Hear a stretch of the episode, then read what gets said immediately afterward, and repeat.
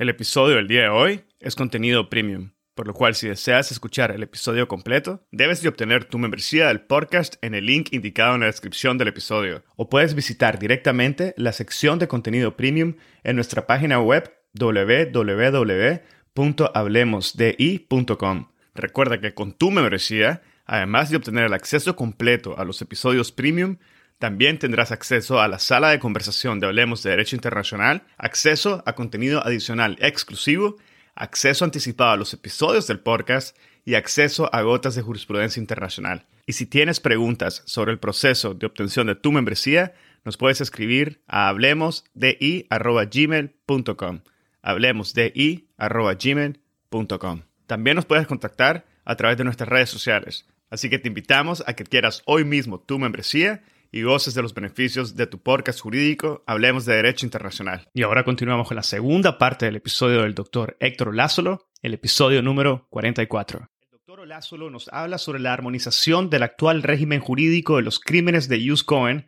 y los procesos políticos de transición y justicia transicional. Nos comparte sus valoraciones sobre los desafíos que presentan las bandas criminales y los carteles de narcotráfico al derecho internacional penal nos explica el riesgo que impone la criminalidad organizada transnacional y su impacto en el derecho internacional y en la Corte Penal Internacional.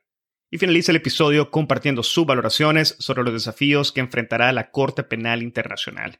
El doctor Héctor Olázolo es licenciado y doctor en Derecho por la Universidad de Salamanca, es licenciado en Teología por la Universidad de Santo Tomás y tiene una maestría en Derecho por la Universidad de Columbia.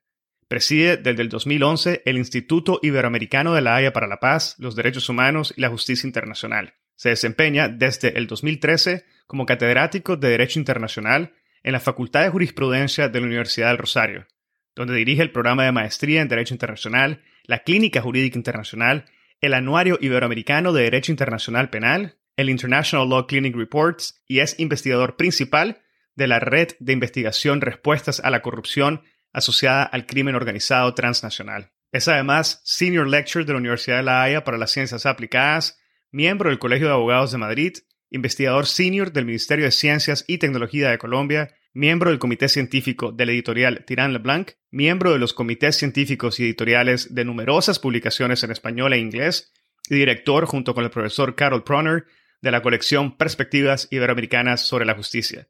En la descripción de este episodio pueden encontrar los links a más información sobre el extraordinario currículum y la extraordinaria carrera del doctor Héctor Olázolo, al igual que unos links a una serie de sus publicaciones relacionadas a los temas que abordamos en este episodio. Espero que disfruten de este episodio, lo compartan en sus redes sociales y con quienes consideren podrían beneficiarse del contenido. Esta es la forma más fácil de fomentar el proceso de diseminación y difusión de temas de derecho internacional.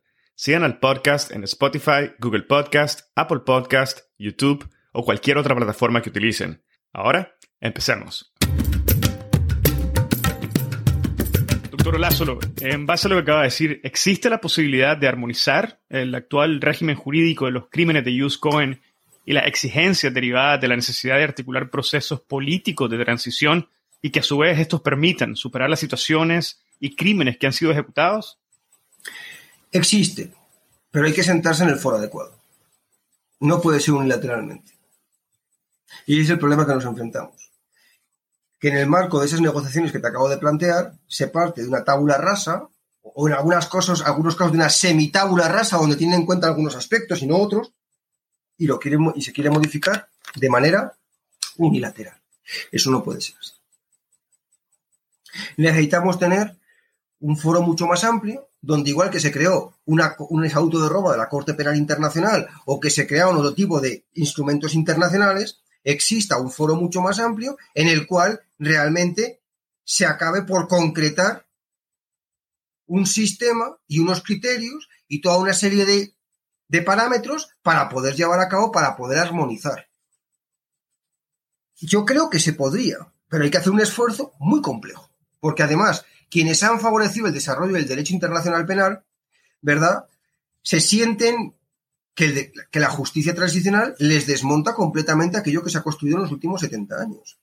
Y por otra parte, quienes favorecen soluciones de carácter más político, de carácter, de carácter, de carácter mucho más interdisciplinar, que tenga un componente de justicia, pero que tenga otros muchos componentes, se sienten que la aplicación de lo que es el, derecho internacional penal o incluso el derecho internacional de los derechos humanos, el derecho internacional humanitario en su integridad, les afecta completamente la posibilidad de llegar a cualquier tipo de, de acuerdo o de la propia negociación. Entonces, hay que juntar a estos grupos de personas y hace falta caminar hacia un, digamos que una, yo diría, una convención, un tratado, una normativa internacional ampliamente asumida que permita dar una serie de criterios más o menos claros de cómo podemos armonizar ese proceso político con ese proceso jurídico y que estén integrados. Integrados con seguridad jurídica, con cierta seguridad jurídica desde la perspectiva del derecho internacional, cosa que no pasa hoy porque las iniciativas son iniciativas individuales. Entonces, ante el acuerdo de paz o ante la propuesta que presenta Colombia, no solamente la sociedad internacional responde distinto, dependiendo de qué actores, sino que los propios organismos internacionales. La Comisión Internacional, la Comisión Interamericana te da un informe por un lado, el Comité de Derechos Humanos por otro, la Corte Penal Internacional otro tipo de, de informe en su examen preliminar, y cuando tú empiezas a leer los diferentes informes instrumentos, son muy distintos, son muy diferentes.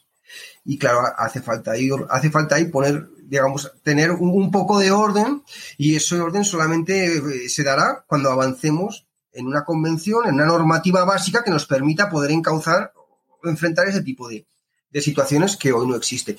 Y no existe, Edgardo, a pesar de que tenemos, llevamos teniendo este problema por lo menos 25 años. De 20 a 25 años. Es como la Fiscalía de la Corte Penal, es interesante ver que la, la fiscal, la última fiscal, ahora que salió, plantea antes de salir una consulta abierta sobre un benchmark de cuáles criterios deberían ser tenidos en consideración en un examen preliminar para abordar situaciones que están sometidas a procesos de transición que se van a extender a lo largo del tiempo. ¿Ves? Ese es un primer, un primer, es un primer esfuerzo en esa dirección. Pero mi pregunta es, ¿es bienvenido? ¿Por qué es bienvenido? Y además pone el foco donde es, ¿eh? Normativa, aplicación y ejecución en su caso, de las penas o resultados. Pero ¿por qué 17 años después del examen preliminar de Colombia? Si justicia y paz existió desde el 2005, 2006. Es decir, el primer modelo de justicia transicional en Colombia empezó en 2006 a ser aplicado. ¿Por qué tenemos que esperar 15, 17 años a tener esas consultas?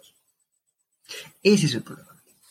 Y esa es una situación, eso es un desafío para el próximo fiscal, porque el próximo fiscal tendrá que desarrollar esas consultas y sobre eso tendrá que armar, tendrá que realizar un proceso de consultas muy amplio, ¿verdad? Y tener un grupo de trabajo para poder desarrollar unos benchmarks que sean legítimos y que sean aceptables, lo cual no será fácil. Por unos y por otros. Por los estados y por sociedad civil. Pero hay que hacer el esfuerzo. Doctor, en un episodio anterior tuve la oportunidad de conversar con uno de nuestros invitados, el profesor Alonso Grumendi, acerca de los conflictos armados no internacionales. Y muy brevemente, en ese episodio mencionamos el tema de las bandas criminales o carteles y las posibles consecuencias de que estos fueran considerados grupos armados organizados que actúan como parte en estos tipos de conflictos armados. Y he visto en este sentido que en su libro sobre el desafío del derecho penal internacional también menciona las bandas criminales en Colombia y los carteles de narcotráfico en México, en el contexto siempre de la criminalidad organizada transnacional. ¿Podría, doctor, elaborar sobre sus reflexiones y compartirnos sus valoraciones de fondo sobre estos grupos, el derecho penal internacional y la aplicación del mismo? Bueno, aquí tenemos que tener en cuenta lo siguiente. Ya, ya, ya, expliqué o ya vimos al principio, de alguna manera, cómo el derecho internacional penal y los crímenes internacionales surgen como crímenes de Estado, como crímenes cometidos de estructuras del Estado. Pero esto en los años 90, principios del siglo XXI, se va a abrir. Se va a abrir porque nos vamos a dar cuenta que otros actores que tienen presencia importante en territorios, pues también cometen ese tipo de delitos de sistema, ese tipo de delitos sistemáticos o generalizados contra grupos de la población. Claramente.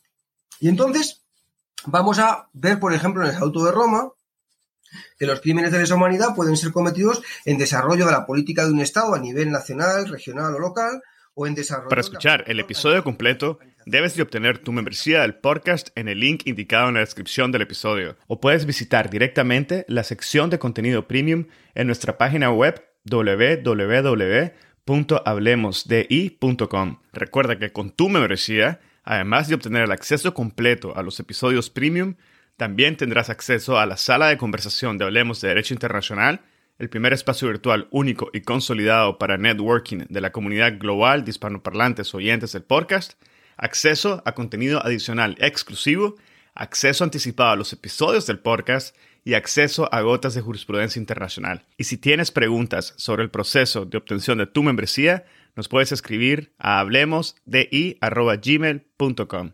Hablemosdi.gmail.com. También nos puedes contactar a través de nuestras redes sociales. Así que te invitamos a que quieras hoy mismo tu membresía y goces de los beneficios de tu podcast jurídico Hablemos de Derecho Internacional. Si encontraste este episodio interesante, te invitamos a que lo compartas y nos sigas en Spotify, Apple Podcast, Google Podcast o cualquier otra plataforma que utilices para escuchar tu podcast Hablemos de Derecho Internacional, haciendo clic al botón de seguir o al botón de suscripción. Hasta la próxima.